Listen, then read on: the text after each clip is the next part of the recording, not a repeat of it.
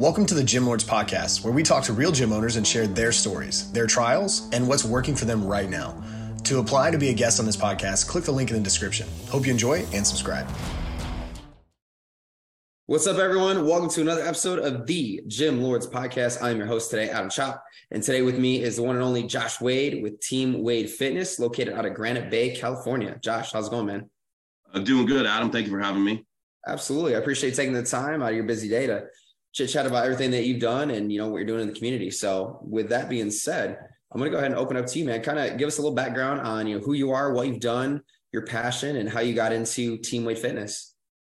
Sure, Adam. Uh, you know, I mean, I, I was a, I was kind of a troubled troubled youth when I grew up. I kind of grew up in a you know I like low low income area area and uh, did a lot of wrong things to get try to noticed by the cool kids.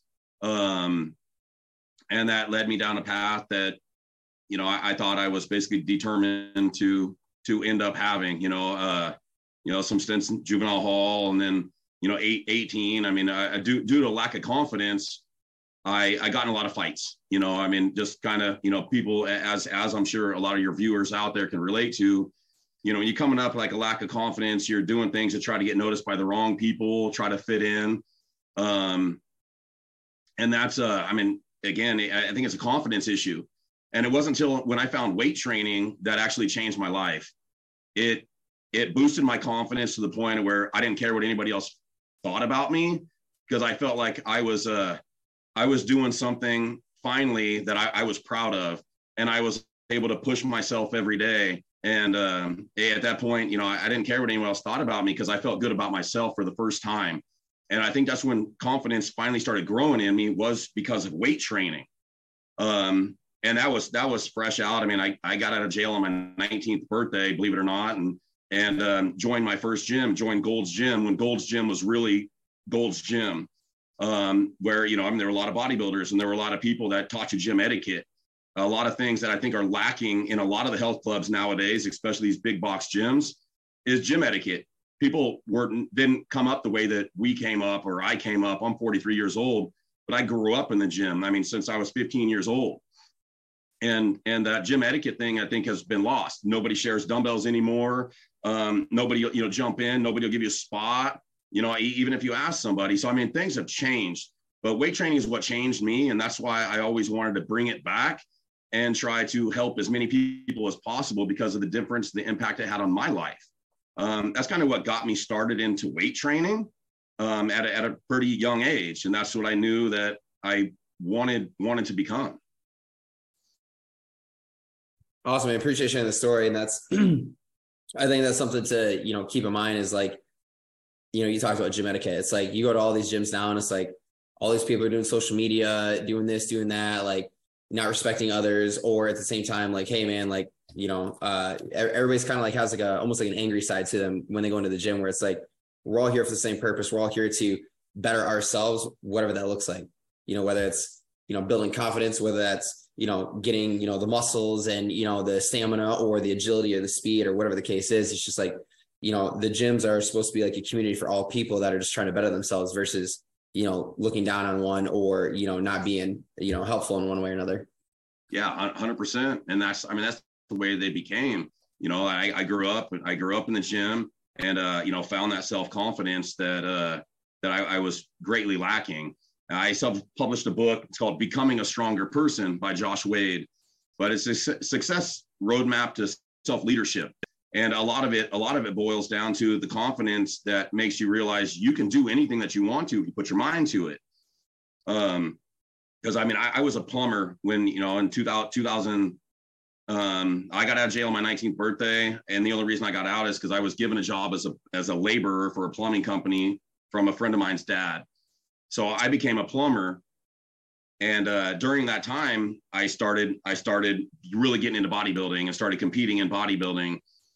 And I mean, it was the uh, like 2008, you know, housing market crash when I finally got laid off as a plumber after 10 years, and was really good at training. I was already bodybuilding at that point. So a lot of people at, at the local gym, I was I was laid off, and a lot of people are like, "Hey, can you train me? Can you train me?" And so I started kind of training them on the side, and uh, the feedback I got was like, that's the best workout I've ever had. Um, obviously, I was a bodybuilder. I knew what I was doing, but I wasn't sure how that would relate to training other individuals. Um, and I became very good at it. I was really good at it. And that's that's what kind of got me to the the career path change that I, I finally came into, um, where I, I knew I wanted to be a, a personal trainer. And that's that's how that's how it started. I mean, it just it was kind of partially based on necessity. Housing market crashed, construction was down, um, and then found a different niche that I really was good at and felt very passionate about helping people. That's kind of what got me into it. Yeah, it's almost like, pardon me, like you know, you dove in at the right time. You know, like everything was down. It was like this is my chance to do what I'm really passionate about, and you know, see where it takes me. Yeah, that's exactly how. I mean, that's exactly really how how it happened. And uh, I mean, it's been, you know, I provided a better life for my family because of it. Um, but that's kind of what's got me where I, have been. I mean, I'll let you continue, but I mean, obviously, I've constantly grown from personal training into gym ownership, et cetera, et cetera.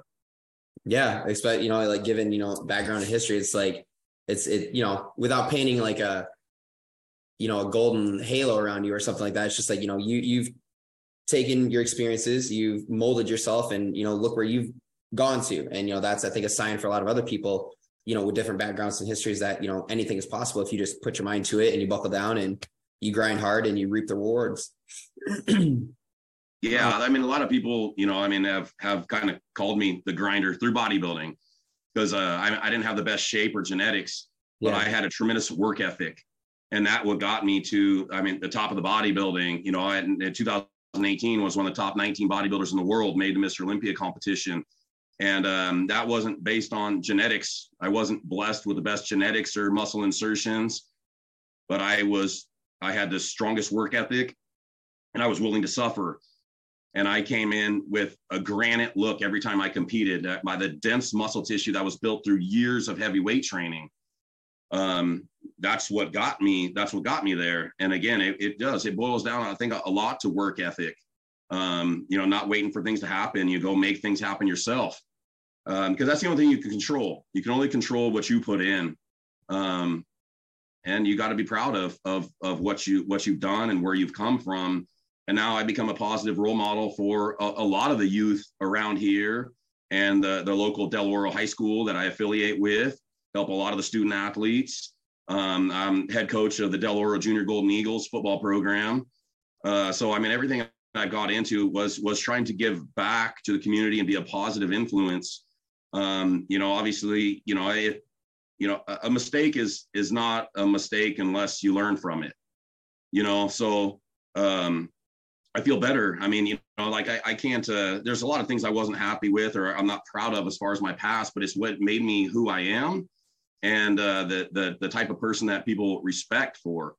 Um, so you know, I mean, I was always told it never takes any more effort to be a good person and so that's what I always try to be. I always try to be helpful, try to be a good person. So that way, when people talk about me when I'm gone, they tell my kids that, uh, you know, Josh Wade wasn't wasn't a good bodybuilder. He was a good guy, and that's what means more. That's that's the legacy that I want to leave. Yeah, man, love it.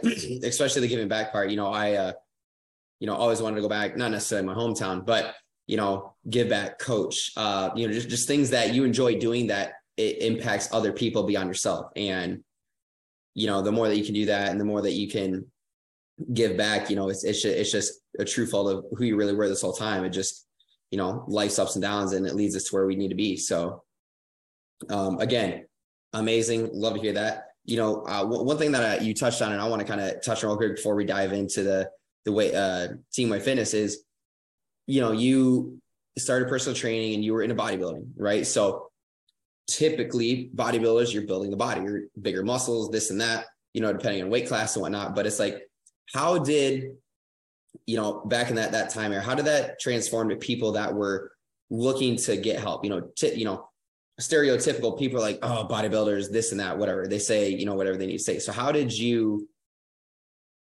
not necessarily overcome, but what what was like your wheelhouse around, you know, getting I'm assuming now just all sorts of different types of people that you train?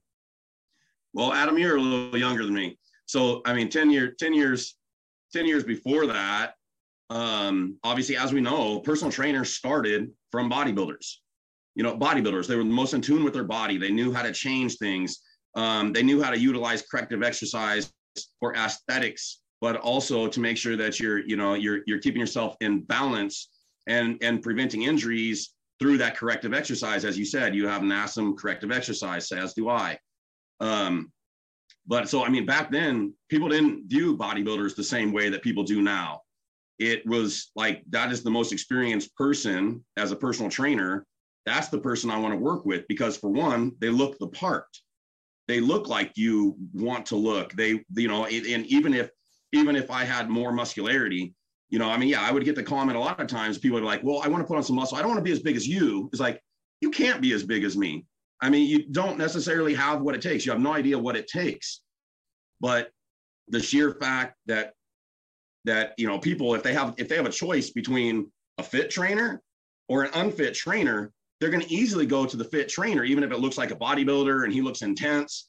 Well, I mean, all we as we know, I mean, if you don't train with intensity, you're not going to get anywhere in the gym anyways. So there's really no better trainer than an accomplished bodybuilder or somebody that knows for one, how to work with himself, but how to work with other individual body types. So, I mean, I think uh, I think the stereotype is there more now than there used to be. Because uh, I mean, everybody knew what a bodybuilder was like. Well, I mean, I don't even know what bodybuilding is, but I want to look like you. So, I mean, that, that's kind of what it boils down to. You see somebody that's in shape. It, it, I think I think the credentials are a lot higher in somebody's personal view than somebody that might be super knowledgeable but is out of shape. I mean, if you can't live the lifestyle, how are you going to teach it? Yeah, nail on the head. You know, I'd say you, you see more, more and more now. Like, yes, people are in exercise science or fitness and things like that, but are they really taking care of themselves to kind of reflect the part? You know, fitness comes in all shapes and sizes, but are if you're not taking care of yourself, how can you preach what you're trying to do if you don't do it yourself? Um, exactly. And you know, like you know, trainers, group coaches, things like that. Like, yeah, we get up, we grind at five o'clock in the morning. You know, we grind all day. You know, whatever it takes. But you you still got to make sure that you're physically, mentally strong because at the end of the day, if you're not, how are you going to be strong for everybody else? You know, yeah, hundred percent. Yeah, yeah. So many people, at least my experience, and I'm sure you have the same experiences, if not more. You know, like people come to us to make their day feel better. Like they they have all sorts of stressors, all sorts of stuff that's going on in this life, and it's like their one out is fitness, exercising, you know, bodybuilding, group mm-hmm. classes, whatever the case is. So it's like, you know, we have to be ready to tack all that on, not only physically, but mentally. So um, yeah, definitely, you know, if, if I was looking for a trainer, it'd definitely be one that's like, okay, they look like they know what they're doing, you know, let's see what it's all about. Um, that's and that's, yeah. Love it. Let's kind of dive into Team Wade Fitness. So talking about, you know, if somebody were to come in, you know, what all can they expect from you? Like what exact services do you offer? How would you treat a first time person coming in that's looking to make a change in their health? Well, the way it, uh, the way it came about is, you know, I mean, I I when I got laid off, I got my personal training certification. I started working at 24 Hour Fitness. I was there about 14 months. Um, built up built up uh, uh, like a full client schedule because again, I was already competing in bodybuilding. I was the only trainer that looked like they knew what they were doing. Um, so 14 months, got my business license, went out, opened my first personal training studio. Um, was just a personal training studio and supplement store for about three years. And then I opened up, I opened up and expanded into actually the same shopping center, but a facility that's 4,025 square feet, two and a half times bigger than my personal training studio was.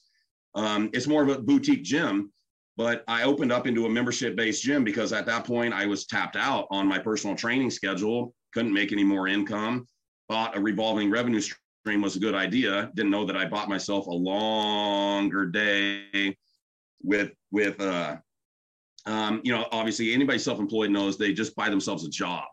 And I bought myself a lot, a lot longer of an hour job than I thought. Um, but again, then I have the opportunity, like you said, to help more people. So somebody comes, somebody comes through the door. Um, obviously, I mean, my price point's a little bit higher than a $20 Planet Fitness or Crunch Fitness. Um, but for the sheer fact that, for one, we're more semi-private for that reason. I'm in a higher end area in Granite Bay, so it's a higher end area. People in the area are more willing to pay for clean, more semi-private, less populated. Like you said, a lot less of the younger kids on their phones and social media and doing stuff on the benches. So I have I have pretty high end clients that are more, you know, middle age that have worked their whole lives to be able to put something back into their health and their fitness. So, you know, I mean, obviously I offer, offer personal training, but uh, I mean, anybody comes through the door, I mean, that's what they're going to get at a higher price point. I mean, it's basically, it's $99 a month, which is still a lot less than a lifetime fitness. But as far as a standard strength-based facility, um, you know they get they get that more semi-private clean atmosphere and again the camaraderie that used to be when i grew up in the gym when there still was camaraderie people knew each other like i mean I, i'd say my gym is like the cheers of gyms for people that knows what cheers is you know cheers the tv show where people everybody knew their name you know they became a family. And that's what fitness again should be and used to be. And the way my place is is more of a family environment. Everybody's supportive. Everybody knows each other. You know a, a, lot of successful business owners and and they still they try to help each other in business as well as fitness. So i mean it is it is a group a camaraderie that tries to help each other. So coming through i mean obviously you get a semi-private facility i do offer a one-time program as far as nutrition program workout program um, it's just a one-time additional additional charge it's $300 but it's a personalized nutrition program lean body mass fat mass calculations and then a personalized nutrition program based on what time you wake up, what time you go to bed, any scheduled breaks or lunches, uh, and then a weight training split that comes with it based on what you could commit to coming, whether it be uh, you know full body workout twice a week, three day split. Again, everything's personalized to make sure that you'll succeed. Uh, you know, you try to give somebody something that um, they can't commit to, then they're never going to make results. So, I mean, again, that the whole thing about, I mean, a lot of the coaching out there now, it's not as personalized. So you try to put together a program. Like, okay, you're going to train six days a week. You're going to do this, that. Well, they're not going to do it, which means they're not going to succeed, which means they're going to quit. So, you know, I mean, having a personalized program, I think, is the most important part to make sure people can commit. And once they commit and they start feeling good and they're seeing progress and results, then they're willing to commit more time. And that's how a program needs to change. There has to be, um, you know, it, it, almost periodization where you know you maybe you start with lower volume something that you know you can do then you feel good about it and you're willing to commit to more time and you're able to put in more time and then the routine might change from maybe a two day split to a three day split and you're really enjoying weight training it's building your confidence it's making you happier at home a better better husband wife spouse you know and because we all know that you know when you feel good about yourself it, it radiates to everybody else around you um, one of the biggest things i'm doing now is obviously i'm converting into more online coaching, as a lot of people have. Um, so where you know weekly email check-ins, pictures, scale weight, the diet modifications, workout modifications, making sure that again people have accountability. A lot of people that want results, they need accountability. Are you there? Yeah. Well, that sucked. That's why I mean, yeah, this this laptop, I got it plugged in, but the plug isn't. Yeah. Anyways, I mean, you know, again, that's why. Um, I, I don't know if you can chop that together. Yeah, we'll uh we'll make it get off. Can, can, you see me? No, there's the start video. There you go. Yeah, no worries, man. Um, well, let's pick it up. You uh, talked about people need accountability and yeah, so I vis- visual, visual and audio is good. Yeah, you're totally good. That's why, man. The phone is just so so much better. I mean, I I don't know the laptop. The the plug came loose and just died. I need a new battery for this laptop. But um, so anyways, Adam, yeah, I mean, obviously, as far as the accountability, the online coaching, um, obviously becomes very valuable when when people when people know that they're checking in with somebody. Uh, they're definitely more more committed, and you know, especially in the beginning, beginners, if they don't have that that accountability, you know, if they don't see progress right away, they're they're going to stop. They don't think it's worth it. But if they're committed to a contract term with a coach, they know that they want to do the right thing because they're sending check-ins, they're sending pictures. Um, and then that makes it a lifestyle. I mean, the whole thing about anybody in, in the fitness industry, whether it be coaching or training, we know that this has to be a lifestyle. It's not a fad diet. Um, you know, you might get short-term success, but you're going to screw up your metabolic rate and your hormone panel, um, all in the process of trying to lose 15 pounds as quickly as possible. So the lifestyle portion of it is what I try to coach. Um, where you know what your healthy baseline is, and that's where you're going to be. And we know we got to be in a calorie deficit, but you can't be in a calorie deficit for too terribly long, again, without screwing up your metabolic rate and your hormone panel. So there has to be that's why a lot of times a coach is very valuable is because we'll pull you out of what you think you should be doing and give your body a break so that way it responds back again. You can't be a consistent calorie deficit thinking that you need 10 more pounds to lose. Oh, I just need five more pounds. I'm going to stay low. And you're going to screw up your body. And then, as we know, you get back to a normal diet, you're just going to gain fat back because you sacrifice muscle tissue because you over dieted. Calorie consumption was was was too low, training was too much, too much cardio, etc. So I mean, the accountability, the online coaching that I do, and, and mainly lifestyle coaching. I still have competitors, but the lifestyle coaching is even more self gratifying because you actually change people's lives. And like I said, they're building their confidence I get spouses that reach out to me and just tell me how much happier their husband is, and that helps reflect around how they how they react with their kids and their spouses.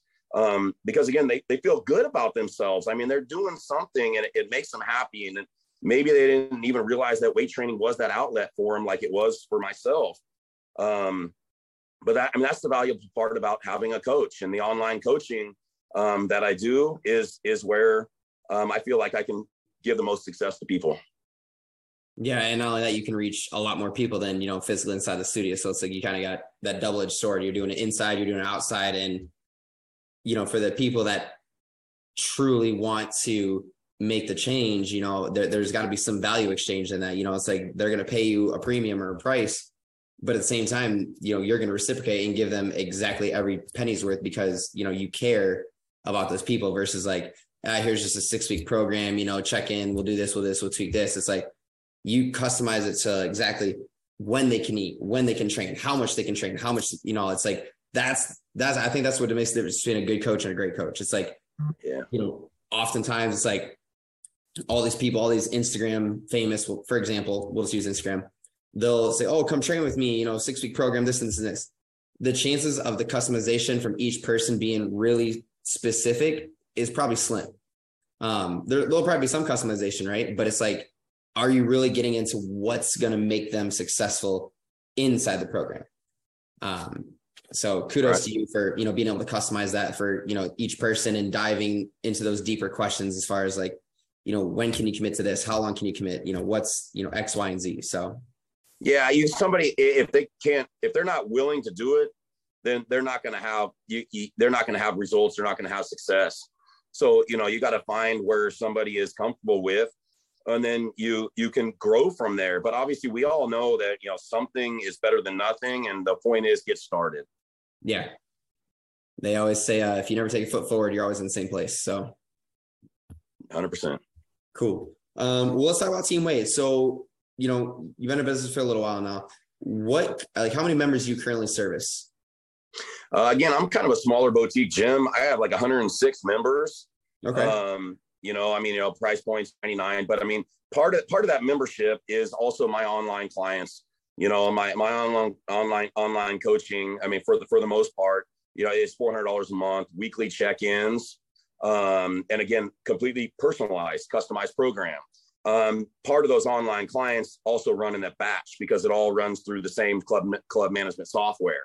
Um, so they're not even, I don't even have a hundred necessarily, necessarily physical uh, in-person members. Um, and I, I, need to get membership up. I just, I, am not good at marketing. I've never marketed myself very well. Um, I've just kind of let the results speak for themselves, but I need to get, I need to get in a little bit of marketing. I do need to, I do need to build the membership up. I have like 21 months left on my physical lease after being in the shopping center for uh, just over 11 years. Um, and uh, I mean, the way that they're they're pricing, almost like forcing small business out, yeah. um, is going to be tough because I'm not honestly, I'm not really sure what my next step is. I mean, the online coaching gives definitely gives more freedom, um, you know, and I think a lot less stress plus better income than you know physically worrying about employees whether they're going to show up whether they're going to close or if they're going to give you one day's notice for a day off and then you're scrambling because again as a small business and me taking care of most of the stuff, uh, I have to run a, a, very small staff. And you know, I mean, at, at, minimum wage, even though California minimum wage is fifteen fifty an hour, it's still a pretty good wage. It's still hard to find people that that are willing to even open the gym at five a.m. That's why I'm here Monday through Friday because I'm here at four thirty five to open the gym at five a.m. Um, and you're handcuffed to a facility. You know, I mean, it just it just kind of are. Um, and so, I mean, you know, and I need to gather more members, see if I can continue to lease past this point. But uh, it's it's become extremely hard for a brick and mortar business.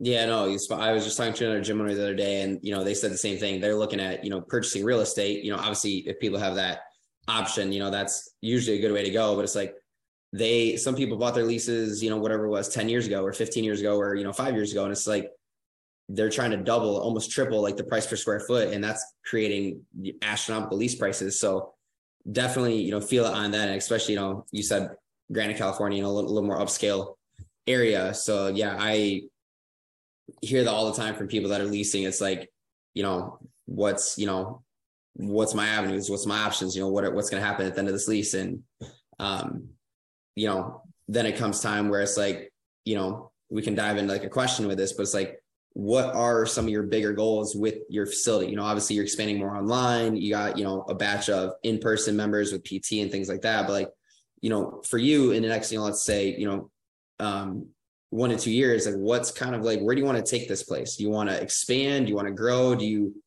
maybe not want to do that? Maybe you want to go just mainly online and do like very small in-person PT. Kind of talk to us about that.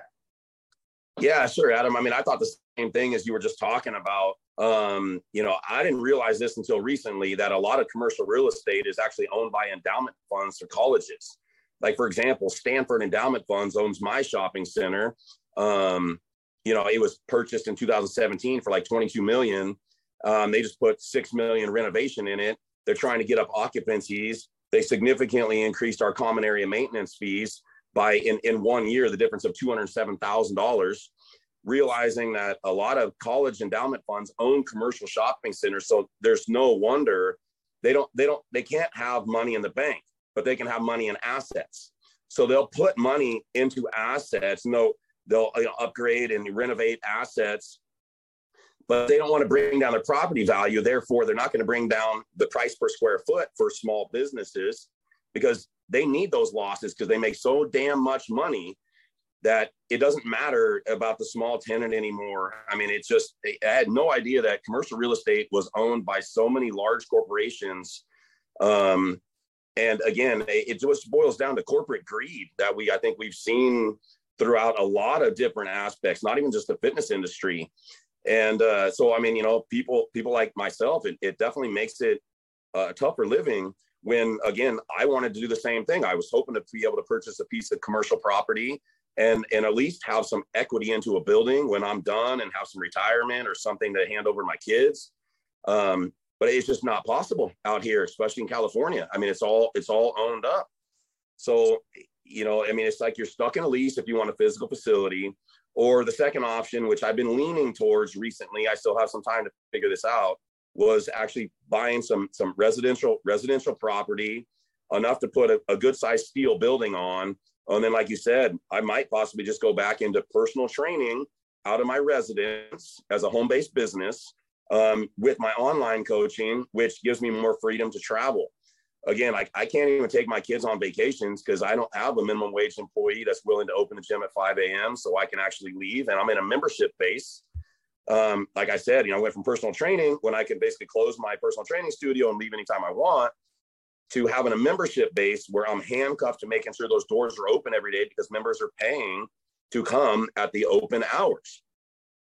So, I mean, you know, between for myself, I mean, the online coaching is definitely what I want to promote. So you can do that. Obviously, you can do that computer work from almost anywhere if you do take a vacation. And then having personal training on the side, because I mean, for myself, even this week, just Monday through Friday, I have 43 personal training appointments. So, you know, I mean, again, you know, I mean, I get to where I'm, I'm at my facility close to 60 hours a week and possibly, you know, training 43 of those hours. Um, I love it. And so it's been a passion. So it hasn't been that bad. But but recently with my kids at the age at nine and nine and 11, nine and a half and 11, it's not the same. Now I want to take them places. I want some freedom. I want to be able to go places. Um, but you know, I was a bodybuilder for like 20 years. I competed, I competed for um, competed for 15 years. During that time, the life of a bodybuilder is I need to eat when I need to eat. I need to train when I need to train. Therefore, I stay at home. I'm so routine and scheduled. Yep. It didn't necessarily bother me that I wasn't going anywhere or wasn't leaving. But now I retired. I won my last competition in 2020, the Legion Sports Festival. And um, now that I'm a retired bodybuilder, I actually want a life. Um, and having a physical membership membership based gym is incredibly tough with all the corporate facilities out there that are just kind of taking over for small business. So that's that's where I see myself going. Uh, definitely online coaching because uh, it's more money, less stress, and more freedom. Uh, and then you know, hopefully, being able to, if I do in-person training out of my own residence, um, then again, all my training revenue, obviously, as we know, I can lease that building from myself personally, have it as a tax deduction, be able to pay into a, a mortgage, and uh, again, be able to have more asset, um, even though it would be residential instead of commercial, because commercial is just too hard to come by in California. Yeah, and you know, I don't know the first thing about you know everything that's going on in California. Obviously, you only hear bits and pieces, but it's just like you know any like bigger brand cities like you know Miami, Fort Lauderdale, um, you know even like parts of like Dallas or Houston, Texas, just like you know it, it everything's so hard for you know the small business owners to where it's like people don't really think about that because they just want that greed. They just want what they want. They want all these assets, and so they're pouring all this money into these assets, and in, in turn to cover the tails, like you said, it's they got to raise prices somewhere, and guess who that's going to affect? It's going to affect the little guy. And yeah. you know, especially with you, I have a six year old, so like I can relate. Family, it's like you want to be able to go do those things. It's like now they're getting to an age where they're in sports. They're like, oh, they can remember stuff. They can like enjoy the vacations with their family and their mom and their dad and whoever. So it's just like, um, you know, it, it kind of hits home as far as like, you got to draw the fine line where, you know, am I going to continue the physicalness? You know, am I going to blast out this membership base? Am I going to find good people? Maybe I pay them a little bit more. You know, like you said, minimum wage is already kind of high enough as it is. You know, there's there's like all these factors that go into your thought process and thinking. It just makes it really difficult you know, without yeah, it, it, definitely does. You know, time is time is the most valuable thing you have, and you start learning more of that as you have kids, as you age. But as you have kids, um, it's definitely that's what's that's what's changed my life is realizing that um, you need to be present. I mean, I, I need that time. You can never get that time back. Um, and that's what I mean. Again, when you when you realize the most most valuable things, and that's the reason I stopped competing is because there there is selfishness when it comes into bodybuilding. There has to be. I mean, it, it takes a lot, um, and uh, that's the reason I stopped because I, I, wanted to you know coach everything my kids did and be there with them on every event. And uh, it just it was just too hard, too stressful to try to do to both of those. Yeah, especially somebody you know that's you know you can tell that you're very competitive and you know like you said you you grind through it and you know, if you want to be the best, you got to do the best. You know, you got to be disciplined with your food. You got to measure out all the good stuff. You know, so it's it's it's definitely taxing. And you know, um, being present with your kids. You know, it's like fatherhood is just something like some people say it's like the best thing in the world. You know, it you know being responsible for another human, but being like able to hear those little laughs and giggles and all the joys that come with it. So it's just like uh, I can definitely relate to you on that one. Um, as far as the fatherhood goes, but you know, um, you know, let's let's talk. Uh, you know, you said you have, um, I think it was like you said, how many months left on your lease? 11, 21? Like 21 months, I think. 21 months. Okay, so just almost two years. Yeah. Uh, you know, if you were to continue like from now to the next 21 months, you know, where would you like to see like your physical membership base grow to the point where like, okay, I can maybe find somebody more reliable. I can pay him an extra dollar or two or whatever that might look like you know what where would you want to take that membership base that's going to give you a little bit more flex to have some decisions to be like okay do i transfer my gym? Do i just shut it down? Do this you know kind of walk me through that process.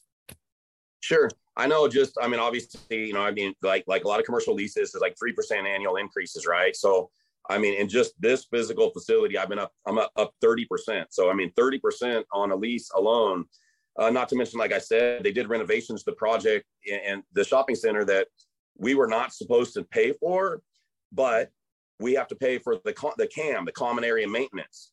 So the common area maintenance projections from 2023 to 2022 is $207,000 more for the shopping center, which puts on another $700 a month to me, which was last minute, like literally right before the January invoice came out. So in just the last two months, I mean, I'm up a thousand dollars a month. So at my membership price point, that's another 10 members just to get back to where I was. Right. Um, not not even including the other the other percentage increases and and cam fees that would get pushed on to us tenants. Um, so I mean, realistically, I probably need 20 more members just to get back to where I was a year ago. Um, which again, gym businesses are are not very lucrative. I mean, they're they're not. They uh, I mean, certain none, no service businesses really are. Um, when you're one to one, like you said, one to one is extremely hard to to make a, a, decent living, and you get to the point where you're tapped out. You can't go any further. So, I mean, possibly, I mean, I might need up to 50 more members to to be able to even be able to get to the point when my lease is up. If fair market value is even higher, then they're going to significantly try to jack up the lease. Uh, that's just what they do when they renovate a shopping center. Most of the time, is to occupy the place, get M, M pounds higher, so they can sell it. So they're not going to sell it unless they have, you know, the highest price point possible per square foot. Um, that's just the way it goes. That's that's pretty much what I foresee happening. Um, so I mean, that's what I would need to even try to get to the point where maybe in the, the remainder of my lease that I become profitable or a little bit more profitable. Right. Um, just just honestly, Adam, I'm not sure how it's going to happen. no, I I you know understand you know that it's it's kind of one of those things where like you got to grind, but then you know everything else can happen in between. You know, employees. You know, it's you're already working 40 you know 42 43 hours of you know the 60 or so that you put in it's like you really you know you, you don't have much extra time to spare to be able to market or you know sell a membership or this. And depending on like you said your staff it's like are they going to be you know one of those feet up on the desk yeah hey here you go membership whatever or it's going to be like is somebody going to be invested that's like hey look this is you know joshua fitness you know check out we have x y and z you know and they like you know kind of like replicate you and what you would want to see you know new people walk into and stuff like that. So like all these different factors go into play and you know there's always a little bit of that uncertainty. Yeah um, cool, man. Um, you know, appreciate you kind of diving into that side of things and, you know, being real with everybody that's out there and whatnot. Cause, you know, sometimes people like sugarcoat stuff and they like to be like, well, yeah, things are great and this and that. And it's like, really, they're, you know, talking to their lawyer every single day. They're like, what do I do? Blah, blah, blah. So, um, you know, appreciate that. Yeah. People that know me, I mean, they know I'm, I'm honest. Sometimes I'm too honest. um, but again, that's, that's what people know they can, they can trust um, and and that's what it is. I mean, you know, a lot of people don't don't see that side. You know, just like as you as you know, I mean, social media is just everything glorified that you want to put out there. Um, but it's not always that way. And I think people people get more value when they realize the hardships that other people have to go through. Then they realize, oh, it's not just me. Of course, it's not. But but people don't see that. You know, they don't see that that part or that side of a lot of things. Yeah, and you know, it's like just when you think you're the only one going through it, it's like, wait up, hold a second. Like everybody's going through that. It might not be as bad, or maybe it's worse, or it's maybe the same, but everybody's going through something. You know, whether you're in yep. California or you're in, you know, Podunk, Rhode Island, in some small town or whatever the case is, there's always something somewhere. Yeah, yeah, hundred percent. I mean, life's not life's not easy. It's not supposed to be. Um, no. But but I mean, again, you know, you try to help help people out. You know, I mean, you give you give them this insight. Um, I think a lot of a lot of people a lot of people have the misinterpretation that oh, you own a business, you're rich. Like you know, I mean, most of the time it's far from that. Really, again, like I said, all you did is really buy yourself a job. You you might have more control or say over it, but when you're when you're in a membership base, uh, you're handcuffed. So you still really don't work for yourself. You work for everybody else that you have to be here for. Um, so yeah, I mean, yeah, people think people think, yeah, you, are rich because you own a business, um, and a lot of times that's not really the case. Yeah, if anything, it's like you said, you uh, you bought yourself a job working 50, 60 hours a week to pay your dues before you can reap the harvest, and you know, then maybe exactly. You know, you buy yourself a new truck, you reinvest into the gym, you get some new equipment, you know, whatever the case is. It's yeah. You know, I think a lot of people you know, and, and maybe gym owners too, maybe they portray only the good side of everything, right? They don't want to let everybody see the struggle and like what they've really went through. But, you know, and I think any semi common sense person would be like, well, there's got to be some risk to get the reward. And, you know, what does that risk cost you? 60 hours a day or 60 hours a week, you know, 10 hour days, 12 hour days, you know, whatever the case is. So, yeah. Awesome, man. Um, well, a couple last minute questions here before we get ready to wrap up. Um, you know, you you've kind of been from, you know, we'll say for the bottom to the top, you know, you've been in the grind, you've hustled, you've worked your way into ownership and membership and things like that anybody out there that's looking to grind their way to the top, you know, maybe they had a troubled childhood, maybe they don't know where to start, you know, but they they know they want to do something and it's health and fitness related and they want to be their own entrepreneur. What kind of advice would you give them? Uh, nah, number one, don't don't be afraid to ask for help. Um, you know, we we don't know it all. I mean, luckily, I'm I'm I'm blessed to be surrounded by really a, a lot of successful people and I still talk to them and I ask their opinions every day. So, you know, I mean, again, you, you ask people's opinions, you have an idea, it's good to bounce it off people or, or run ideas by people, but it, it doesn't mean that, that that's, that's the holy grail either. I mean, again, you have to have your ideas, but number one, I mean, you, you can't be afraid to fail, obviously, otherwise you don't take a leap. And, uh, you know, something like I'm a type A personality. I mean, I overthink everything so it is really hard for even me to make a decision on which way to go because I think too far in, in advance of what can possibly happen, what could go wrong. Um, so I mean, you know, number one, I mean, don't be afraid to make a leap. You know, I mean, if you if you you know want want control, I mean, it really is the only way to be able to control your destiny is living your own life and doing what you really what you choose that you want to do um, so don't be afraid to fail. Don't be afraid to ask people's opinions on ideas that you might have because they might see a side of it that you don't because you're so blindsided on just what you want to do and your vision um, that you might not see the obstacles in your way. Um, so, I mean, I think those are the two most important parts is don't be afraid to fail. If there's something you want to do, you have to attack it. Um, ask for people's opinion you know, and make sure that, you know, that other people's, they might see the other side that you don't see. And then obviously, I mean, really, this should be number one is consistency. Uh, anything that you do that you, you need to fully, full hearted, put yourself into and stay consistent on a day to day basis. You know, you keep thinking that you need to change this, you need to change this, you need to change this. But un- until you know if something's working, um, there, there's no reason to abort the process. So, I mean, I think those those three things are the most valuable for anybody that might be wanting to start, you know, a business, especially a fitness business. But when it comes down to fitness business, I mean, we're we're back to the point that you got to look the part. I mean, if, if you don't if you don't look the part, people aren't going to see or trust that you actually even know what you're doing. No matter how knowledgeable, whatever certifications you don't have, if you don't have practical application, it doesn't really mean much because you can't learn different body types from books you until you work with with different types of body types and different types of clients and you know how to help each individual reach their goals uh, you're not going to be successful so make sure that you start with yourself i guess you know start with yourself make sure that you understand fitness uh, what it takes the lifestyle that you lead. Because again you know we're trying to teach these people that it, it's not about just you know building muscularity and increasing the size of their biceps. It's teaching them a healthy lifestyle that's going to be based on nutrition and exercise that they can sustain for the rest of their lives with or without you. You know you can you can be a trainer and you can make people dependent or you can train them and they will remember you the rest of their lives. It's like teaching somebody like the saying right you, you know you teach somebody how to fish they can eat for a lifetime you give them a fish they can eat for a day you know whatever it is i was never a fisherman but i you know it's a saying that i'm, I'm trying to tell you so you know teach these people and then they'll they'll appreciate you that much more. So be sincere in everything you do, and people will see that sincerity.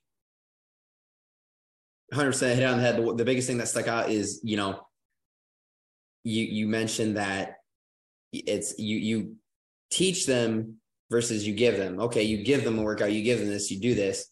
Cool. They'll be able to do it for a day, maybe a week, but then it's like, okay, what do I do next? And it's like if, if you instill the qualities and everything that they can become successful without you, that speaks more volumes because a they're to be like look man i need your accountability hey i brought three friends like this is what you did for me they can definitely benefit from you is the the domino effect kind of starts to happen and um and the last piece you know the the abortion of the plan it's like if you keep changing plans, like it's like the tip of an iceberg. You don't see everything that's formed underneath. All you see is what's surfacing above the water. So this plan, if you keep grinding away at this plan, you're building this massive, you know, building this massive membership base, but you turn away right before the tip surfaces. It's like you were just that close. You should have stuck to the plan. And right. so many people, I really believe so many people try to change the plan because A, they just want that quick success. They don't want to wait and let it nurture and grow and come into fruition. And they just want it now. And great things don't just come in the snap of a finger. It's like right. it takes time. It takes consistency, grind, hard work, you know, and uh, you know, and I think bodybuilding, you know, just one example teaches a lot of discipline because if you want to be the best, you got to give the best, whether it's diet, nutrition, training, all the above. Yep, hundred percent, Adam. True that. So, um, well, Josh, uh, appreciate everything today. Last but not least, before we wrap up here, I want to go ahead and ask for you to give a shout out to your facility. How can our listeners reach you, look you up? If they're in the area, maybe come check you out. Kind of give a shout out for all of your handles. Sure. I mean, uh, you know, Team Wade Fitness, teamwadefitness.com. That's the physical location. That's the gym. Uh, you can email me through there.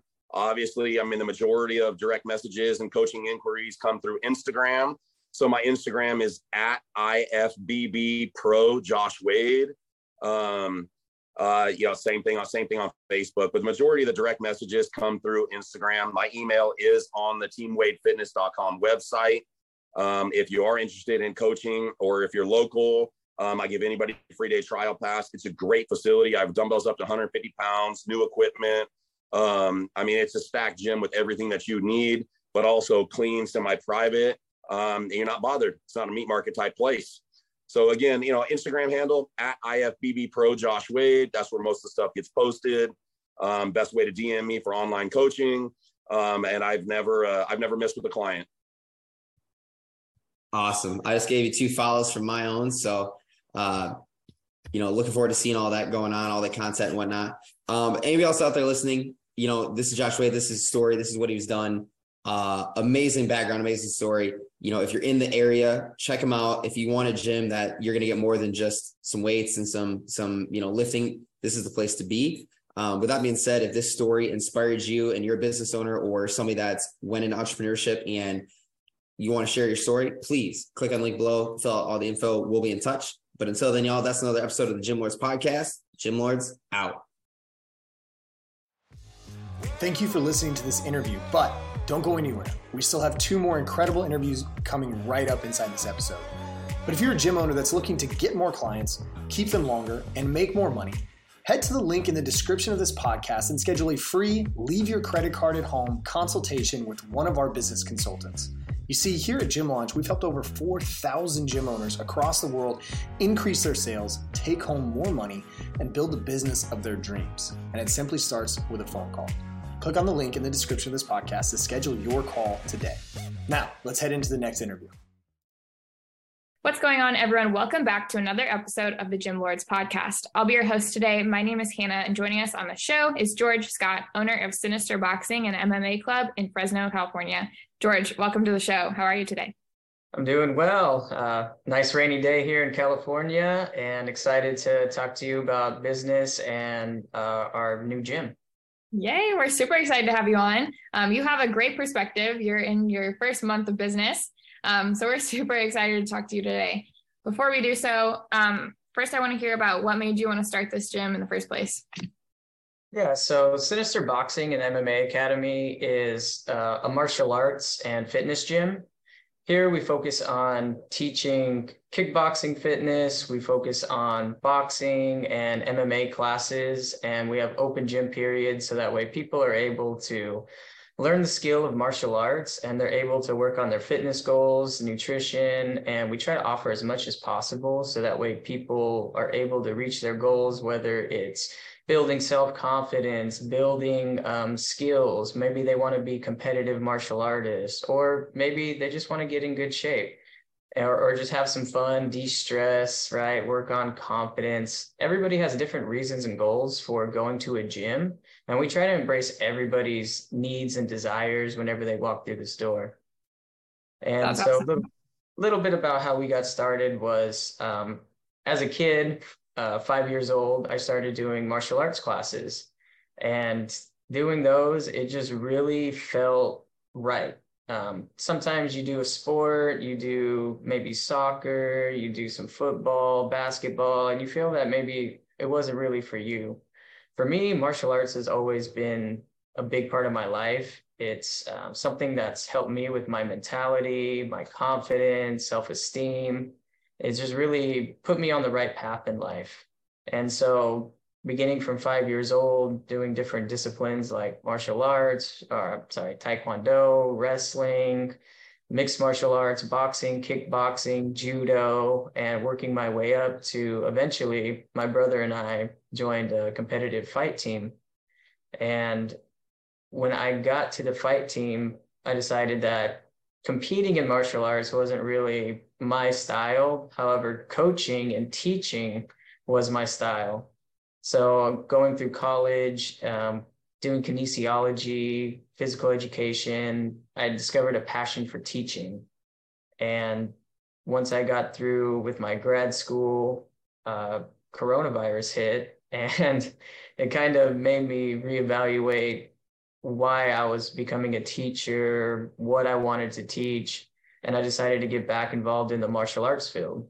So I've been teaching private sessions, going to people's houses, training people at parks, working at other gyms, and just refell in love with um, that early childhood memories of being in the gym, working on our punches, kicks, fitness drills, all that stuff. So I met my business partner uh, about two years ago.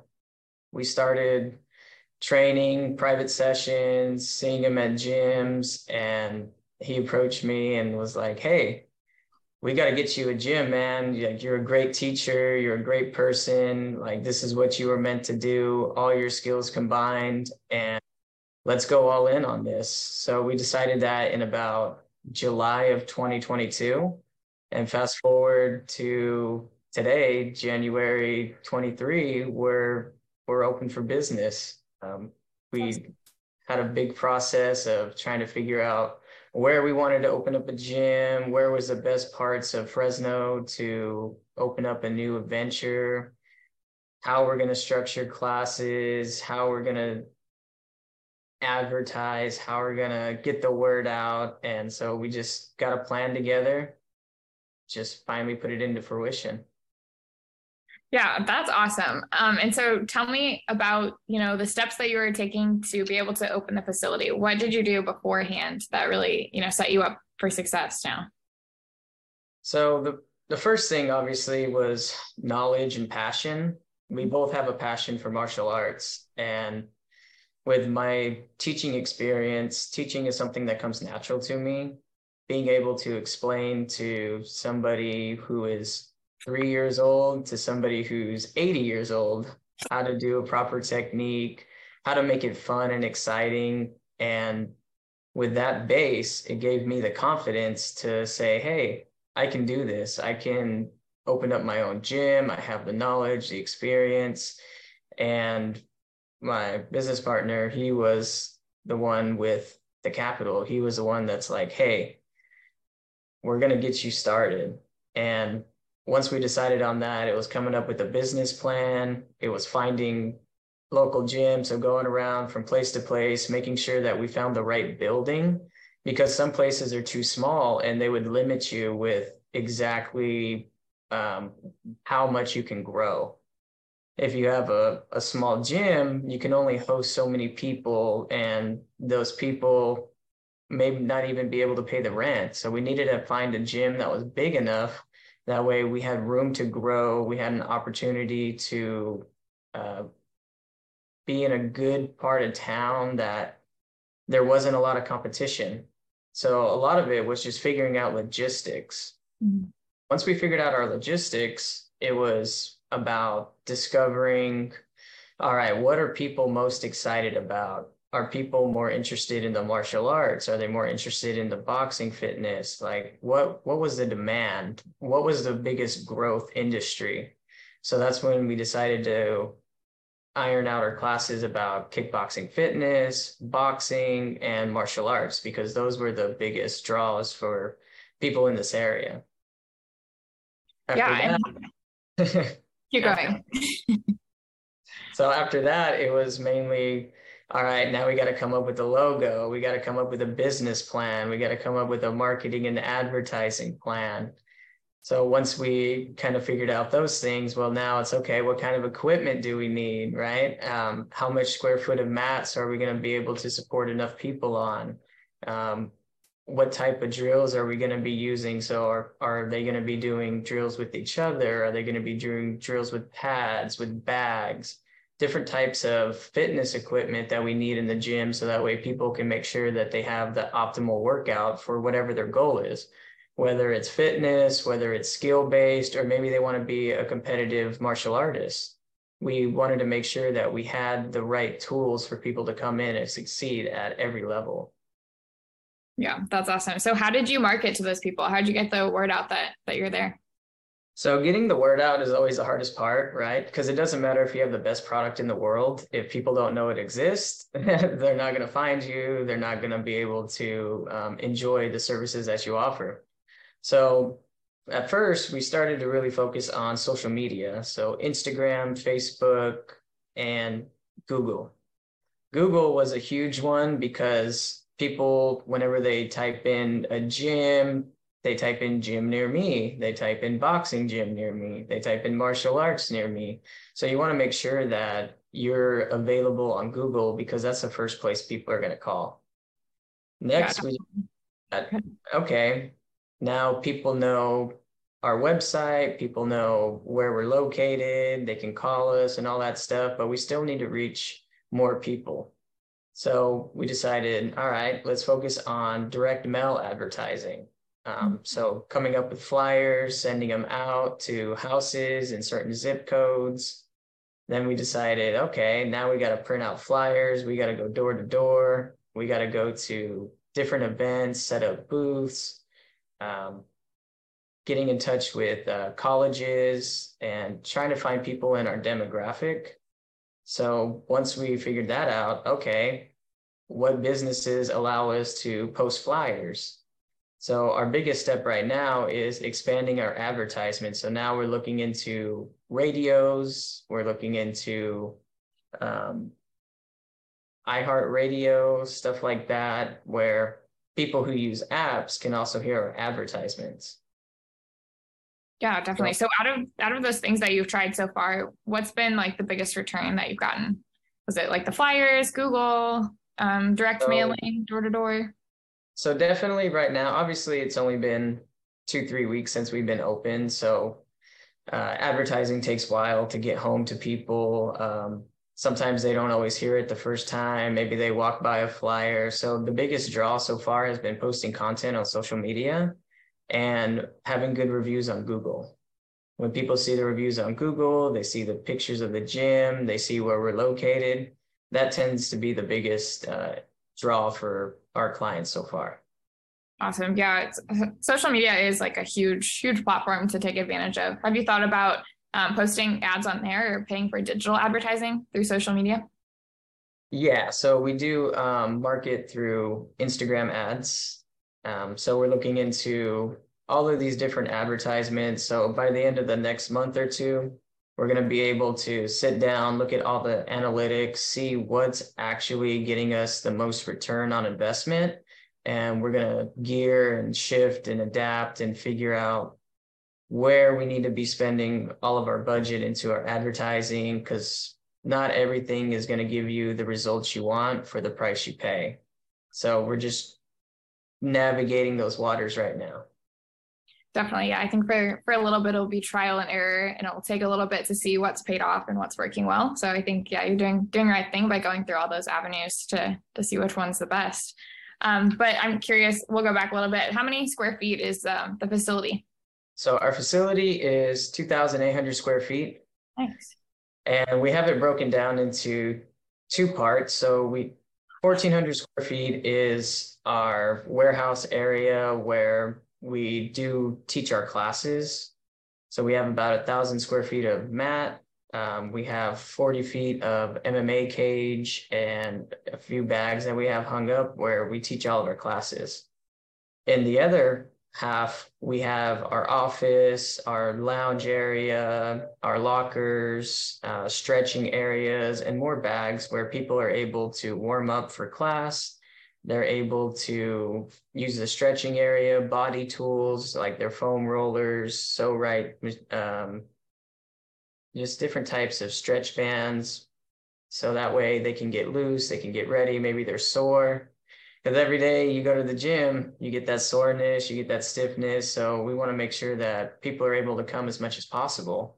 And it's hard to do that if you don't have the tools to help your body recover. And we wanted to make a nice little lounge area where a little community area where people can come in, watch some some UFC fights, watch some boxing fights, kind of get inspiration for the class and have an area where they can hang out and talk before and after classes. So sometimes we'll have people that just hang out here after class for two hours, just chatting about how class was, talking about life, and really building that community where people can connect with each other as well as with us. Yeah, that's awesome. I think that's overlooked a lot is the recovery and also just like the community aspect of getting to to connect with gym members. So I think that lounge area is a really good idea. That's super cool and unique. Um, but what's like your goal, you know, number of members that you think you can fit in the space? Um, and what's like the the overall vision for the gym? Where would you like to see it in the next few years? Yeah, so for our gym right now, we can host about 200 members. And so ideally, most gyms want to have about 120 members so that way they're actually making profit and making money. And we want to be able to host at least 200 people. Now, not everybody comes every day, right? So you can have a large grouping of members, but some people like to come on Monday, Wednesday, Friday. Some people can only come once a week. So we want to be able to have enough space so that way if we do have a large influx of people we can fit at least 30 35 people in a class. And as far as goals for the gym we want to turn this into a kind of a like a three-headed monster. So we want a place where people can come in learn their skills work on their fitness and experience how fun martial arts can be then we also want to focus on our nutrition, um, getting people on the right nutrition plan. That way, you take care of your body, your body will take care of you. And then our last one is we want to have a competitive team. So we want to start coaching amateur and professional fighters to reach their goals in competition. So we want to have something for everybody. We want to have our beginners where they're learning the skills and fundamentals. They're doing it for stress, self confidence, fitness. Then we want people to take care of their body and their mind. And then if they decide that they want to compete, we want to give them the avenue and the opportunity to promote them and to help them reach their professional goals. Eventually, we would like to franchise our gym and open up multiple locations and have everything under the umbrella of Sinister Boxing and MMA Academy. That's awesome. That's a great goal to have. Um, and the lofty one, I think that's super cool. Um, and I think the competitive team is smart because you know if they join, you know, your gym and they love it, then they want to compete. They don't have to leave the gym; they can stay with you. So I think that that would be really cool too. Um, but I know you've only been open a few weeks. But what's been the most surprising thing um, about being a gym owner? Is there anything that you didn't expect that you've come across? Well, there's a lot of unexpected expenses. That's always the biggest one. So whether it's okay, you have to insure everything, you have to make sure that you have your security systems, you have to make sure that your membership software is running smooth so that way you're able to take payments and you're not turning people away. It's like, oh hey, our computer's not working. Sorry, you can't sign up. And then they just go to the next place. Um, other things unexpected is sometimes there's shipping delays, sometimes um, there's maintenance issues with the building. So whether it's a leak here or there, maybe um, something breaks and you have to replace it as soon as possible. So just making sure that our gym is up to par and can handle the volume. Yeah, definitely. And what's been like the most challenging thing so far? What's been the hardest part? Um, the hardest part is just getting your your name out. Mm-hmm. Um, getting members getting members in the gym, just letting people know what type of product and service that you have. Like we talked about earlier, if you have the best product in the world and nobody knows it exists, nobody's gonna buy it. Nobody's gonna partake. So we just want to get as many people to know who we are and to experience who we are. So that way, word of mouth, they tell their friend, their friend comes, somebody sees our flyer, they're like, hey, let me put this at my work. Let me put this over here where I go to school. So the hardest part is just getting the name out and, and just getting your feet off. Yeah, definitely. Totally agree. That's that's the hardest part. Like you said, you can be the best kept secret in town, but you know, that's not helping anyone be healthier and it's not helping you grow your business. So really, really building a brand is so important. Um, but what would you say as a piece of advice to somebody who wants to own their own gym? So a lot of our listeners um, listen to kind of hear what it's like because they want to be in your shoes someday. Um, if you could give someone a piece of advice about, you know, the opening process, um, finding their own space, like what would that be? Um, a lot of it has to, you have to have a good team around you. You can't do anything successful by yourself. Two people can move a couch real easy, but one person can't really move it at all. So everybody has strengths and weaknesses. So you have to find out and really look at yourself and say, what am I good at? What am I not good at? Okay, if I'm not good at something, do do I have somebody in my life who's willing to help me out and somebody who is really good at that thing? So with me and my business partner, we have different skill sets and we complement each other really well. We we balance each other out. And the next step is just patience, right? Um, it's easy to look at everything two weeks in and be like, man, we're not where we want to be, right? We want to be, we want to be the biggest thing in town. But if you plant a seed, you don't see that tree for a while, right? You got to water it, you got to fertilize, you got to prune it, you got to make sure that you're doing all the right things that you need to do in order to grow that tree. And sometimes you feel like you're just staring at dirt, but eventually all of those roots will start to sprout. You build that foundation, you build that base, you build that culture, and then it becomes addicting. When you have a good culture, a good environment, you have a place that's fun, motivating, and exciting to be at, people will want to be a part of it. And so it and it comes in waves. So you'll have a little influx and then boom, a big influx, and then a little influx, and then a big influx.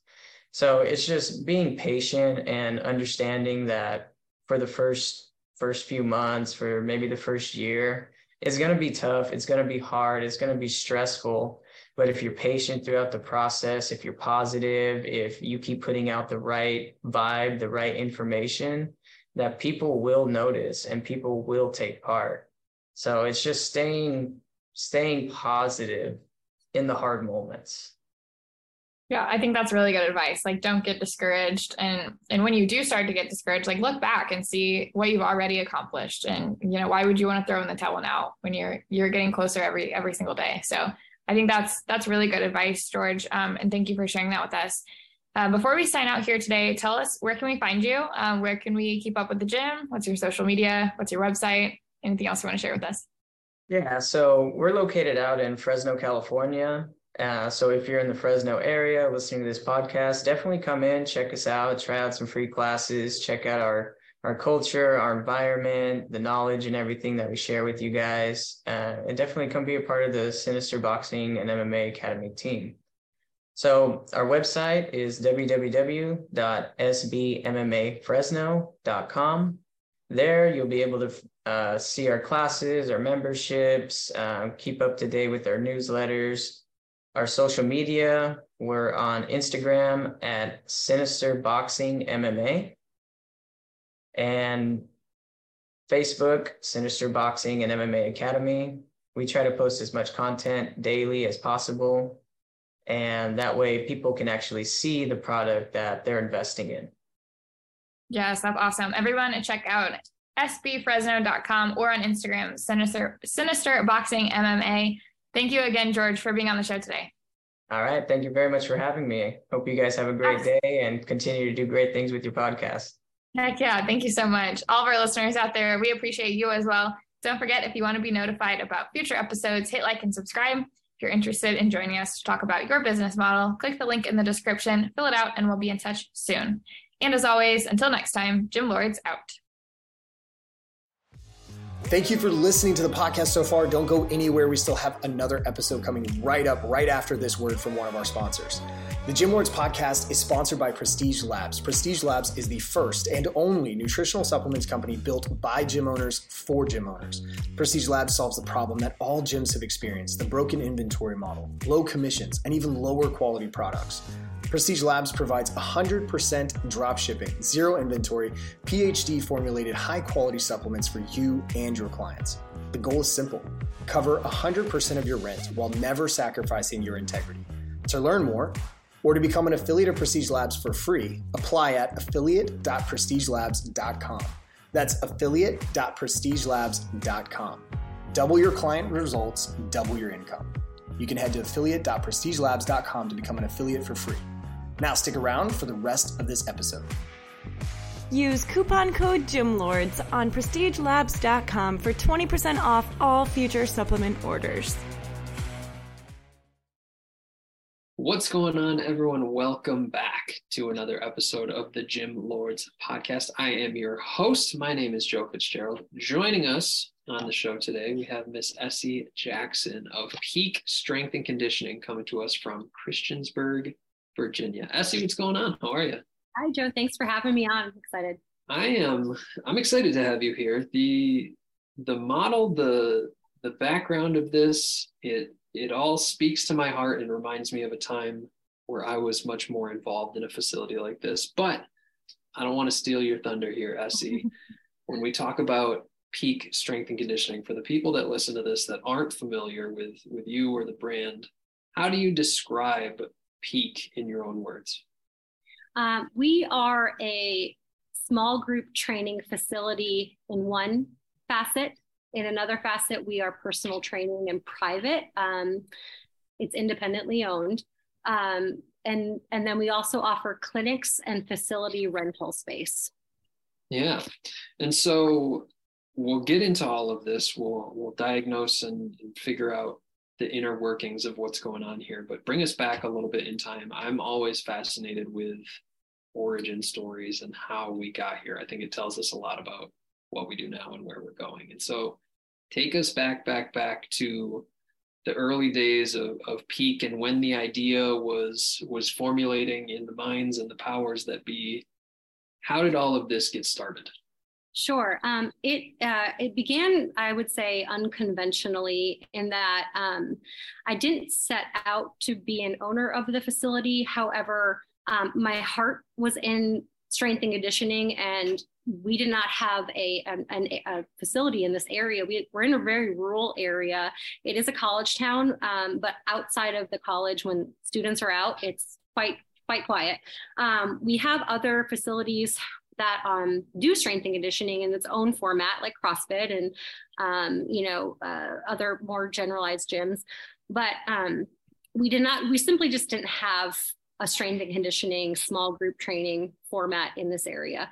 And so there was a demand for it when um, I was the director of strength and conditioning for a youth sports complex. And we would train youth athletes and um, in mostly sports sports specific um, and we, you know, formulated programs for them. We helped teams um, with their programming. Um, and the adults, you know, I, we would train ourselves and um, we trained ourselves athletically and strength and conditioning, like, you know, uh, the way kind of athletes train, however, for more of everyday life. Uh, just overall strength and conditioning. Um, so we had a lot of parents that were interested in training with us as well. We saw that there was probably a bit of a demand for it. And um, we started off very, very, very small. Um, there weren't any expectations. It wasn't the driving force of that business at that time. It was really a passion project. I was personal training at the time as well. So essentially, it is like personal training only with a small group. So yeah um, it definitely grew organically from there. um, that business, they decided to close the doors at the same time I had my first uh, my first child, and the the, the the membership at that time it was small but mighty and they did not want to see the small group training go and I mean, literally, I had a three week old baby in my lap. They called a meeting. They asked me to be there. I hadn't slept, I think, in three weeks at that point. With all kinds of free time, right? I know, right? And they, um, they, they, they wanted me at the head of it, and I, it's, it is something I've always thought about as a personal trainer. I've been doing this for over 20 years. I'm 41. I started when I was 19.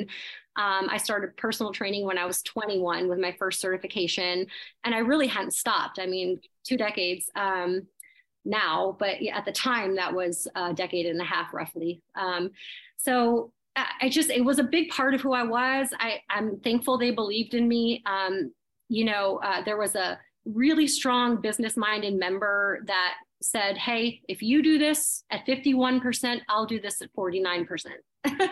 and, um, and I, I was going to be doing a lot of the work. He had a full time job elsewhere. He worked for the university. Um, but I needed, I, I personally, without having that business background, I needed I needed that help and a, and a brand new baby. Yeah. um, and uh, and he was, and we both got a lot out of it. We both uh, we worked really really well together. Um, for the first three years uh, before uh, I, I, just was here all the time and I was working all the time and I enjoyed it, but I wanted to make decisions for what I without having to we didn't always agree on everything and i think at that time i wanted to be all or nothing at the three year mark went to him it was kind of on a whim i just said hey i think i think for me i want to be all or nothing like I'll, I'll, be happy to talk this out and he goes no i think i think you're good i think this is good he literally basically gave up his 49%. I paid back what he had put into it. And, um, and then it became just me. For- yeah.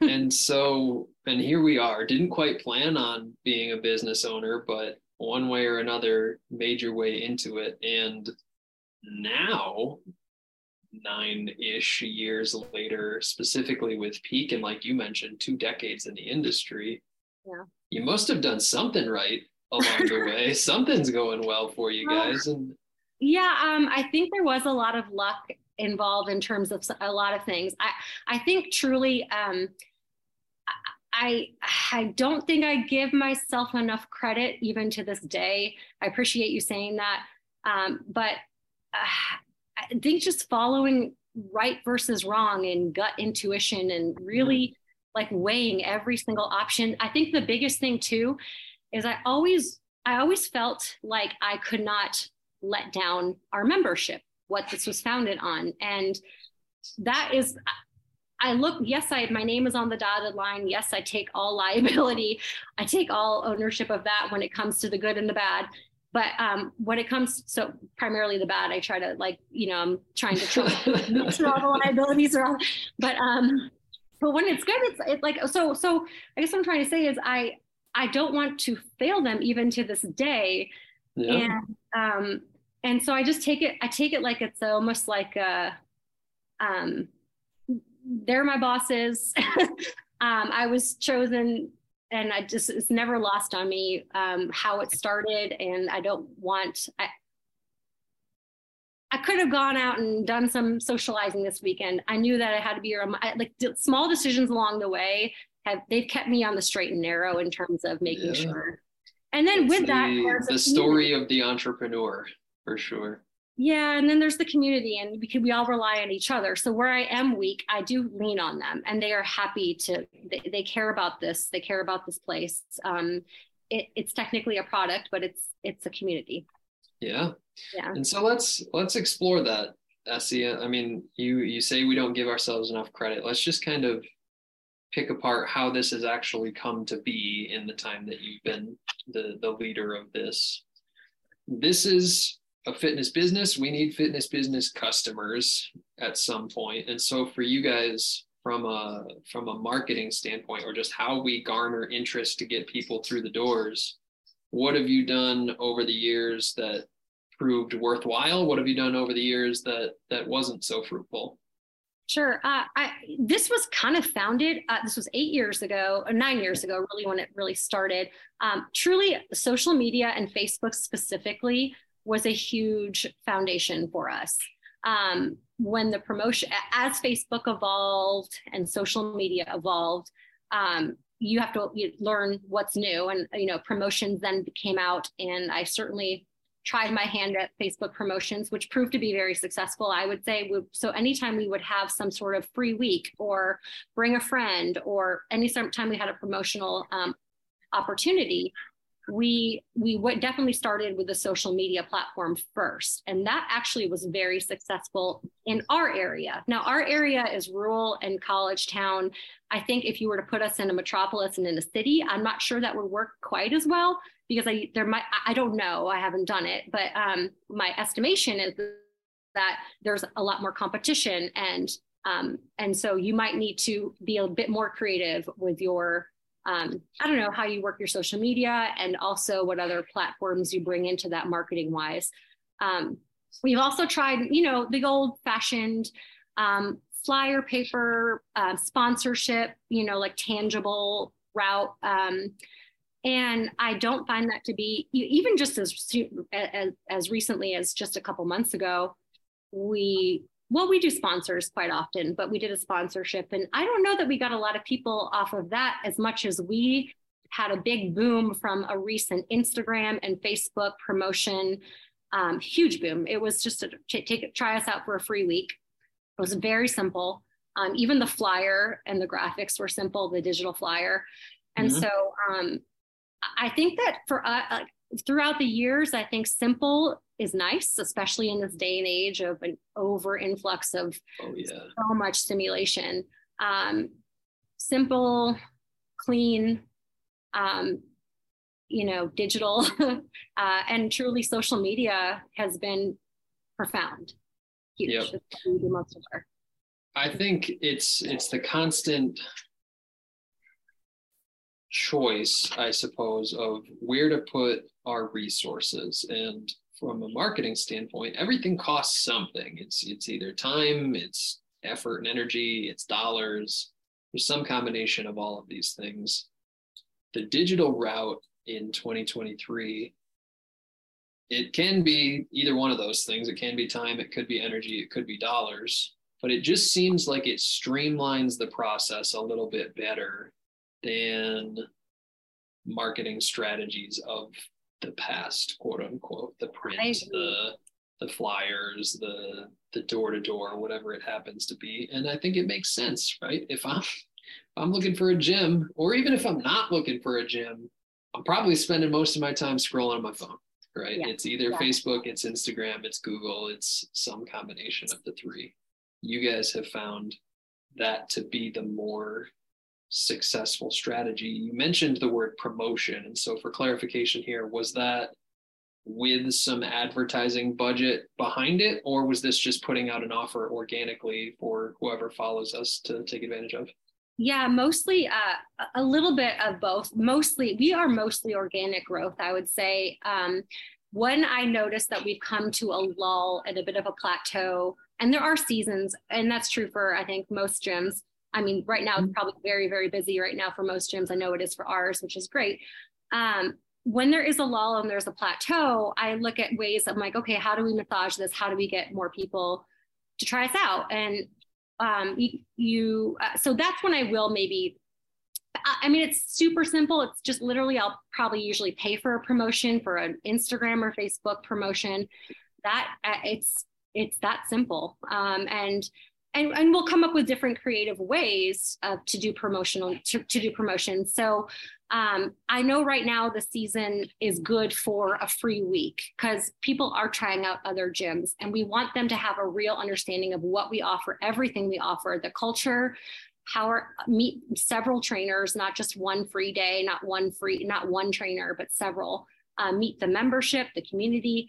Um, so I think right now is a great time at the start of the year for the free week. Now, cut to summertime for us, that's when students are out of town. We don't have a lot of students in general, but it's just a little slower for us in the summertime. And so I know heading into summer, come May, we might want to offer bring a friend, bring a friend, um, so that uh, we can, you know, just get our get ourselves out there more.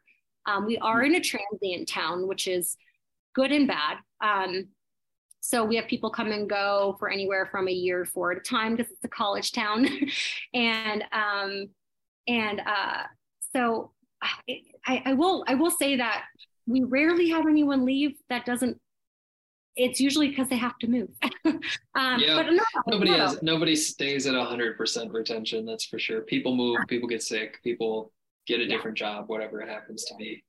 Um, but I think you bring up a really important point that I wanted to highlight, and it's that the the messaging of our marketing and the offer itself needs to match the product. You you said somewhat subtly, we want to make sure that people understand who we are and what we do before committing to whatever the the actual service is take me to how how we actually handle that transaction in the sales process when somebody's interested you mentioned the front end offer is is a free week but walk me through what happens for that person to eventually sign up as a paying customer sure um, and it and it really does vary per the individual um, we uh, most people coming in to our facility and it's not lost on us and i think you do have to know your product. Like you have to know your product and where it stands in the, in the overall community. For example, we are not the popular choice. Truly, strength and conditioning is not the pop- what's the, what's more popular here are going to be your HIITs, your boot camps, your um, OT Orange Theory Fitness. You know, um, mm-hmm. those just uh, they just are. I, I I have my speculations as to why we're not the most popular choice, but that doesn't even matter because we know what we have. We all believe in what we do. We don't think anyone, any choice is good or bad. So the only reason why I bring that up as a preface to your question is because when people come in, it's they're quite you almost always there's an intimidation factor because we don't have we have open power racks, we have open free weight free weights. Um, we do a lot with um, with uh, yeah free weights and and and I don't find that to be the most popular choice, at least around here. And so we immediately try to ease their nerves, to be honest, because most, mm-hmm. um, some people, we have some, we're, yes, we're like an ex athlete's gym in a lot of ways, but we have so many people that have never, that come in here and never touched a weight before in their life. And we get to meet them where they're at. And we get to, we get to teach them ground zero um, from the ground up. And then we have people that come in uh, in the middle of their journey. Maybe they had some experience. So we just really get to know them. We ask if they've done any strength training before. Um, and we ask if they have any pre-existing, um, like, oh, sorry, I don't want to jump the gun. We ask if they've done any strength training before. Um, they give us a brief history. Sorry, somebody just walked into the facility. um, and then, uh, um, and then we ask them, we ask them what their goal, like what they're looking for. Um, we tell them what we do. We give them a tour. We show them around. Um, we tell them basically what the classes look like. Uh, we show them the board that's in, in the tour. We have uh, several different workout boards and it just gives a good example of, of, a, of a small group training class that we do. Um, and so, uh, yeah, we just explain, we get their history, a brief history from them, whatever they're willing to get to offer, and then we explain what we do. Um, we answer their questions. Um, we tell them, we try to make it known that we can meet them wherever they're at. Like that's, we try to briefly explain what training is and how we do it um, to meet them wherever they're at. Yeah. And so let me kind of summarize and, and you can correct me if I'm misunderstanding. We want to get them into the facility. We want to have a conversation and, and explain in explicit detail what this is and, and what they could get out of it. Expel some fear and, and some hesitation as best we can, and simply get them to almost quote unquote test drive the car, right? Just try it, humor me, and then we can have a more in depth conversation. Beyond that, hypothetically this person signs up Essie, in your mind, what do you focus on to keep these people as members as long as we can? How do we retain? Yeah, yeah. Um, you know, accountability and consistency are two huge culture points for us here. Um, we know that strength training and progressions are can be slow moving slow going. It's not the quick yes you're going to burn some calories right away. Yes you're going to have endorphin pops right away. Um, you're going to feel good. But to actually see it, it's a process and it's it's it's one that requires immense consistency. Um, you know to some degree. We honor the hypertrophy programming to like we know that if you can't be consistent and somebody has say a job that takes them out of the month like takes them out of the out of town once a week or sorry once what a week in a month i can't talk um, then we honor that too in terms of we know we'll keep them more of on a superset and a hypertrophy and and versus our periodization progression style programming. We have so um, to retain them that was your question um, we let them know that we're here for them consistently and account and for accountability. We have free 30 day accountability challenge boards posted big in the lobby. They're on our biggest wall in the lobby. Um, and they're for anyone to do, any member at their own discretion when they have 30 consecutive days to dedicate to accountability. Um, every time they come in, it's simple. They mark their name, they mark the date. Um, we give them a, a keychain that's blue if they come 12 out of the 30 consecutive days, and a keychain that's black and it says our name on it. Um, and if they come 20 out of the consecutive days, uh, 30 consecutive days, 20 times. And so um, things like that. We have uh, we have socials. Um, we have we become we, we become a community in terms of we check on each other. We have we become we have gym buddies accountability buddies. Um, we have our private like facebook groups and our public facebook groups um, our private so so people the trainers were we all check on everybody make sure that we see everybody um, semi regularly when we don't then you know um, we reach out usually. Yeah. yeah you use the you use the word community many many times here. And, and what that tells me is that it's bigger than the 45 or the 60 minutes or whatever people spend in the facility. Yeah. We is. know that we know that there's a success factor beyond just that time. Our conversation so far, Essie, has, has essentially been how did you get here and, and what do you do now? So continue that theme and, and look forward for a minute. What does the future entail for Peak? What is your goal? Where do you see this thing trending? Right. Uh, we have to have, and I say have to because we actually do have a deadline of January 2024 where we have first refusal on the building that we're in right now um, to mm-hmm. buy it. Um, so that is our 2023 goal of um, being having all of our ducks in a row for that. Um, that uh, I, there, I do have a much more macro, larger scale idea. I, I would like to branch out into the local local towns next to us um, in a concession. So that's the other thing I didn't mention about everything I've done so far that we've done as a, as a group has been very small step. So to answer your question, uh, where are we going to go next after it's we have to purchase the building to assist uh, to ensure Peak's um, security and future because um, that right there is going to give us a nice footprint, I mean, a nice hold on our business, and we don't have to worry about a lot of. Uh, of yeah. We could go down a rabbit hole for hours about commercial real estate and okay, thank you. working with landlords. I know. Yeah, so that's exactly it. And I'm like, we have a wonderful landlord now, but she's not going to be our landlord next year. So, um, uh, and then, um, and then to answer your question, uh, so then I have, uh, I have a peak concessions in mind for for shortly thereafter, if not in conjunction with, should we get to where we need to be for purchasing the building sooner than next year. Um, I would like to get Peak into concessions gyms, and then eventually I'd like to broaden it. Um, I I think that we are on our way in in our area, um, but it'll be interesting to see how it how it might fare on a larger scale. But yeah. one step at a time. it's a fun conversation, and, and it's cool to see how many different ideas and, and how we're going to execute on all of these things. And I find that the, the conversations that I have on this podcast, it's it can be a challenge to bring those things to fruition. But I appreciate the the systemic mindset of first things first, ducks in a row for the building, and then everything else can happen beyond that. Yes there's only so many resources. If you know if you had unlimited resources uh, you could uh, yes i feel like um, and by resources i don't just mean monetarily i mean time. Um, people. Yeah exactly. Yeah we uh, we're it's yeah um, exactly all of the above.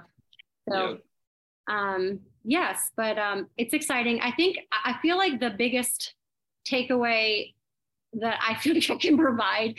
Um, anybody that would ask the question of, you know, um, I, I, would say baby steps in terms of business growth, uh, l- letting things happen organically, I think has a lot to do with um, sustainability as well. Um, not putting the cart before the horse, uh, mm. being really mindful about um, about the next step and actually the next steps with a plural um, because you can't put yourself into corner if you have growth in mind or you know even if your growth is a slightly larger facility or more trainers or you know you have to let let it t- be mindful about the where it's going or where you want it to go where you see it going realistically. And then um, I, I, really can't stress the organic side enough, as well as the baby step and not putting the cart before the horse. Um, yeah. I really think that has a lot to do with, other than luck, seriously, why we're still here um, through what every gym has gone through in the pandemic. I mean, it was really difficult years there. Um, yeah. But uh, I think we got a little bit of luck and uh, and then also um, those baby steps healthy dose of, of luck and, and hard work and customer service and ingenuity and whatever else that we we spell into this. Essie, that is a great place for us to start to wrap our conversation up. But in the short bit of time we do have, why don't you tell our listeners where they could learn more about this? What's the best website? What are the social links? How can people find you guys? Sure. Um, our our website currently is undergoing reconstru- is going undergoing construction, but you can still view it. It's not the it's not it's not where it's going to be, um, but it is www.pscgym.com. So P is in Paul, S is in Sam, C is in cat, G-Y-M.com. Um, that is also our Instagram handle, PSC Gym, and Peak Strength and Conditioning on Facebook. I would say those are the three plat- best platforms straightforward and simple enough. Essie, this has been awesome. I, I genuinely appreciate your willingness to to talk through your thoughts when it comes to running a business like this. What's worked, what hasn't, Thank where you, we're going in the future. And so uh, I, I appreciate it, and I'm excited to see what the what the next step is, what the evolution for Peak will come to be in the future. Well, thank you so much for having me. This is great, and I I, I look forward to being an a, an avid listener more we and more. appreciate that. And to everyone who tuned in today, we appreciate you as well. Don't forget if you would like to be notified about future episodes, hit like and subscribe. If you're interested in joining us to talk about your business model, click the link in the description, fill it out. Our team will be in touch soon. And as always, until next time, Gym Lords out. Thank you so much for listening. If you found this content valuable, here's four ways we can help you grow your gym for free. One, grab a free copy of Alex Hormozi's best-selling book, Gym Launch Secrets at alexsbook.com. Two, join our free Facebook group at alexsgroup.com. Three, if you're a gym owner, you can apply to be on the podcast by emailing us at podcast at gymlaunch.com. Four, leave us a five star review so we can gain access to more gym owners and bring those lessons back to you. And as always, tap that button and subscribe to this podcast for more.